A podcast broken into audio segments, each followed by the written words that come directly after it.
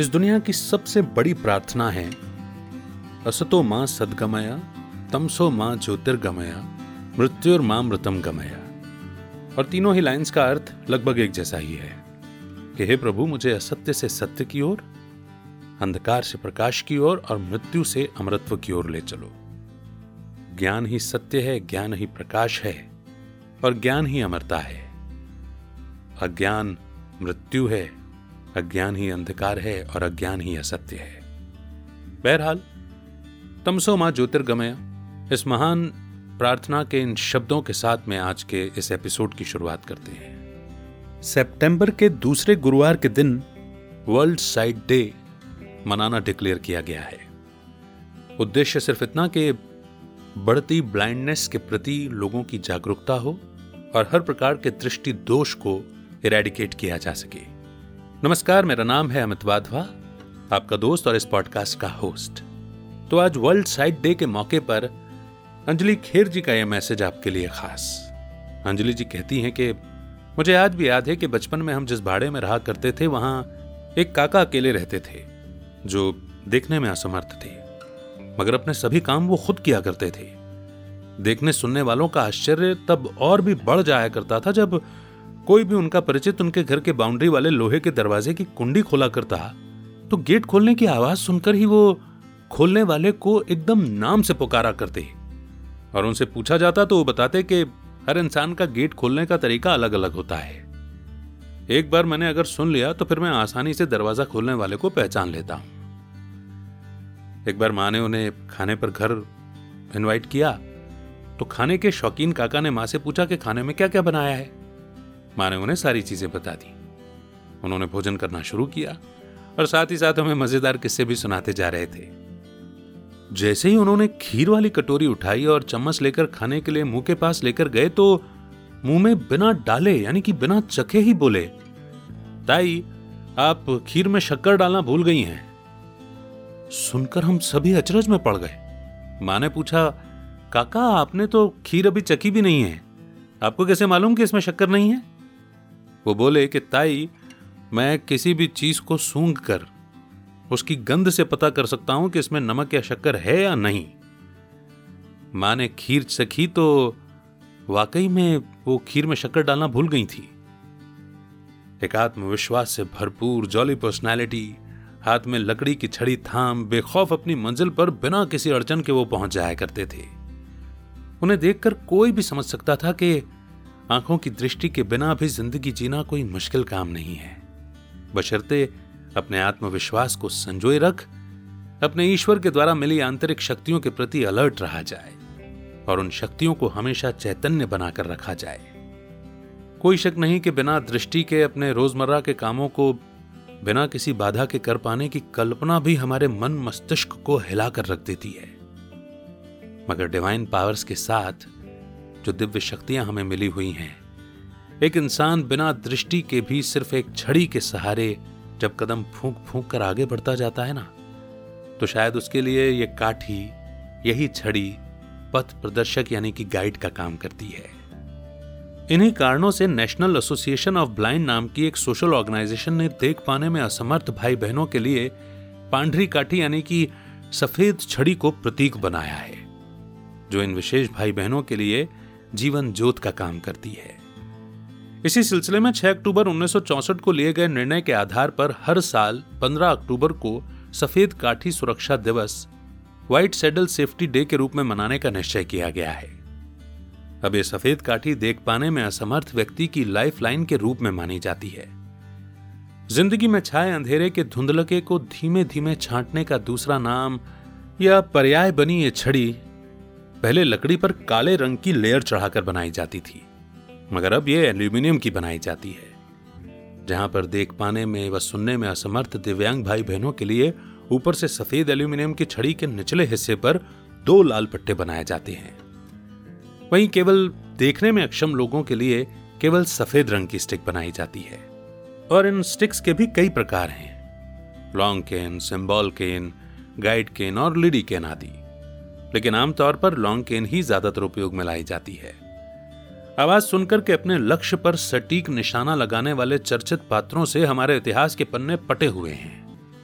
मगर वहीं आज कंप्यूटर और एआई के जमाने में देख पाने में असमर्थ, लेकिन आर्ट स्पोर्ट्स, म्यूज़िक, मेडिकल और पॉलिटिक्स जैसे अनेक क्षेत्रों में अपनी काबिलियत को सिद्ध करने वालों ने दिखा दिया कि सफलता किसी शारीरिक अक्षमता की मोहताज नहीं है। भारत में अगर ब्लाइंडनेस की समस्या पर अगर विचार करें तो पाएँगे कि पूरी आबादी में से सैंतीस मिलियन लोगों में से पंद्रह मिलियन ब्लाइंडनेस से प्रभावित लोग हमारे भारत में हैं। इसमें 4.6 मिलियन कोरोनियल ब्लाइंडनेस है। सोचने वाली बात यह है कि इसमें से 75 प्रतिशत ब्लाइंडनेस को टाला जा सकता है। पर कैटेरेक्ट की बीमारी का बढ़ता प्रकोप आई बैंक टेक्नीशियन सलाहकारों की कमी और साथ ही हमारे यहाँ धार्मिक भ्रांतियों के चलते मरने के बाद आँखें दान न करने की मानसिकता से हमारे देश में इस ब्लाइंडनेस का प्रतिशत दिन प्रतिदिन बढ़ता जा रहा है। जबकि सभी को यह अच्छे से मालूम है कि प्राचीन भारत में ही ऋषि दधीची ने भी अपने अंग अंग का दान कर इंद्र का वज्र बनाने में सहायता की थी। और देवत्व और अच्छाई को बचाए रखने में इस बलिदान से वे पीछे नहीं हटे थे। उन्हें यह करने के लिए अपने जीवन का त्याग करना पड़ा था। इसीलिए आज भी उनका बलिदान ऋषि दधीची का त्याग करके हमें पढ़ाया जाता है। और यहाँ तो जब स्वतः ही मृत्यु आए, उसके बाद आई डोनेशन करना है उसके ऑर्गन डोनेशन करना है। लेकिन मर जाने के बाद भी शरीर से अटैचमेंट कहें, मोह कहें, या न जाने कौन सी मानसिकता, इसके चलते हम अंगदान में पीछे हैं। एक सर्वे से मिले आंकड़ों के मुताबिक, हमारे देश में जहाँ हर साल दो लाख कोर्निया डोनेशन की ज़रूरत होती है, वहाँ बस पचास हज़ार कोर्निया ही डोनेट किए जाते हैं। इसकी दूरी को कम करने के लिए कुछ बातों पर विचार करना बहुत ज़रूरी है। जैसे दिल्ली के जाने माने नेत्र रोग विशेषज्ञ समीर सूद कहते हैं कि लोगों के मन में यह मिसकंसेप्शन है कि देखने में असमर्थ व्यक्ति नेत्रदान नहीं कर सकता। मगर सच ये है कि ऐसे व्यक्ति भी नेत्रदान कर सकते हैं। बशर्ते वो कोरोनियल ब्लाइंडनेस से ग्रसित ना हो। और इसीलिए इस संदेश को देश भर में फैलाया जाना चाहिए। हेल्थ मिनिस्ट्री के सर्वे के बेसिस पर यह पाया गया कि साल 2013-14 में इक्यावन हज़ार नेत्रदान हुए। जिनमें से केवल बाईस ही आरोपित किए जा सके थे, जो कि डोनेट किए गए आइस का केवल 50 परसेंट ही था। भारत में ब्लाइंडनेस प्रिवेंशन के लिए इस तरह की परिस्थितियों से बचने के लिए भी बहुत व्यापक प्रयास और मैनेजमेंट किया जाना अभी बाकी है। इसी के मद्देनजर व्हाइट सेडल सेफ्टी डे यानी कि सफ़ेद काठी सुरक्षा दिवस के अर्थ को भी पूरी तरह समझना ज़रूरी हो जाता है। जो ये बताता है कि सोसाइटी में हमारे ऐसे भाई बहनों के लिए सेंसिबिलिटी काइंडनेस कोऑपरेटिव स्पिरिट का मैसेज स्प्रेड करने का माध्यम इस सफ़ेद काठी, यानी कि व्हाइट सेडल को बनाया गया है। पर क्या इसके लिए बेचारगी जैसे भावों का होना, बेचारगी प्रकट करना ही काफ़ी है? शायद नहीं। याद रखिए कि कोई भी दिव्यांग आपसे सहानुभूति एक्सपेक्ट नहीं करता है। वो तो हाथों में सफ़ेद काठी थाम अपनी मंजिल तक पहुँच ही जाते हैं। ज़रूरत है तो उन्हें उनके हिस्से की कुनकुनी धूप का सुख लेने देने की। उन्हें कमज़ोर और असहाय न मानते हुए एक सामान्य व्यक्ति की तरह ही दर्जा या अधिकार दिलाने की। सवाल यह उठता है कि क्या मात्र ऐसे व्यक्ति को सड़क पार करवा देना, ट्रेन, बस से नीचे उतरने में मदद करना, या गाड़ी सड़क पर गाना गाने वाले ऐसे लोगों को इनके पैसे मांगने पर नोट निकालकर थमा देना, क्या यही हमारी भलमनसाहत है? क्या बस इनके छोटे छोटे कामों में मदद करना ही इनके प्रति हमारी जागरूकता है? शायद इतना भी काफ़ी नहीं। अगर इनके लिए हमारे मन में जरा भी एम्पथी है तो हमें मिलजुल कर आई डोनेशन की इंपॉर्टेंस के मैसेज को हर जन और हर घर तक पहुंचाना होगा। और अब इसके बाद एक बहुत ज़रूरी बात, वो ये कि क्या केवल आँखों से न देख पाने को ही ब्लाइंडनेस कहा जाता है? जब हमारे आँखों के सामने किसी के साथ कुछ अप्रत्याशित घटित होता है और जब हम उसे अनदेखा करके आगे बढ़ जाते हैं कि हमें क्या लेना देना, तब उसे कौन सी ब्लाइंडनेस कहेंगे? किसी हमारे सामने ही ईव टीजिंग हो रही हो, किसी महिला, किसी बच्ची को छेड़ा जा रहा हो, और हम अपनी आँखें बंद किए बैठे रहे। क्या ये ब्लाइंडनेस नहीं है? ठीक है, हो सकता है कि आप में शारीरिक रूप से लड़ने का सामर्थ्य ना हो, पर क्या मस्तिष्क एक भी ऐसा विचार उत्पन्न नहीं कर सकता? कि ऐसे समय में सामने वाले की मदद कैसे की जा सकती है? और अगर ऐसा नहीं होता तो यह भी ब्लाइंडनेस ही है। हम अपने बच्चों को स्कूल छोड़ने जाते हैं और देखते हैं कि रिक्शे वाला रिक्शे से उतारने के बहाने नन्ही नादान बच्चियों को बैड टच कर रहा है। पर हमें क्या? हमारा तो बेटा है ना। ये सोचकर बस अपने बच्चे को स्कूल छोड़कर चुपचाप वहाँ से चले जाते हैं। क्या इसे दृष्टिहीनता नहीं कहा जाएगा? हम किसी टूरिस्ट स्पॉट पर घूमने जाते हैं, देखते हैं कि आजकल के रोमियो जूलियट्स जूलियट्स तो खैर फिर भी ऐसा नहीं करती, लेकिन ये रोमियो इन ऐतिहासिक महत्व की इमारतों पर पत्थरों से खोद खोद कर अपने नाकाम इश्क को दर्ज कर रहे होते हैं और जूलियट्स के नंबर्स को पब्लिक कर रहे होते हैं।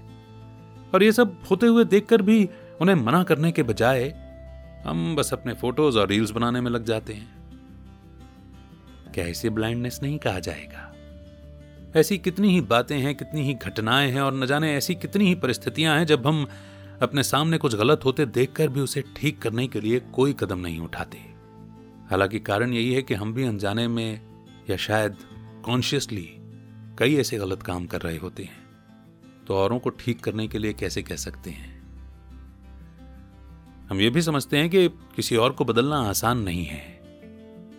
मगर यूँ गलत होते हुए समझाने का आग्रह भी ना करना, पास खड़े अधिकारी तक को सूचित न करना। और किसी की रक्षा के लिए कोई युक्ति नहीं, रचना भी तो निष्क्रियता और एक तरह की इग्नोरेंस या दृष्टिहीनता को ही दिखाता है। युक्ति अर्थात कृष्ण। और हम सब ही तो कृष्ण के वंशज हैं ना? श्री गणेश के भक्त। अगर हमने श्री कृष्ण के देश में जन्म लिया है तो ऐसे दृष्टिहीन तो नहीं हो सकते। और अगर ऐसी बौद्धिक दृष्टिहीनता है तो लगता है श्री कृष्ण से संबंध टूट गया है। श्री गणेश को अपना ही नहीं माना है। बुद्धि की देवी को माँ केवल ज़ुबान से कहते हैं, मानते नहीं हैं, क्योंकि मानते तो ऐसी नादानियाँ, ऐसी इग्नोरेंस नहीं करते। जो भी हो, शारीरिक हो या बौद्धिक, दोनों ही प्रकार की दृष्टिहीनता पूरी तरह से समाप्त हो, यही हमारी शुभ भावना है। धन्यवाद। उम्मीद करता हूँ कि यह पॉडकास्ट आपको पसंद आ रहा है। लेकिन क्या आप खुद का पॉडकास्ट लॉन्च करना चाहते हैं? और पॉडकास्ट को एक व्हीकल के रूप में इस्तेमाल करके अपनी अथॉरिटी क्रेडिबिलिटी और पहुँच को बढ़ाते हुए अपने इन्फ्लुएंस के दायरे को बढ़ाना चाहते हैं, ताकि आप अपनी सर्विस और प्रोडक्ट्स को और भी लोगों तक पहुँचा सकें। तो डिस्क्रिप्शन में दिए हुए फ्री वेबिनार के लिंक पर क्लिक करें और समझें कि पॉडकास्ट आपकी कैसे हेल्प कर सकता है।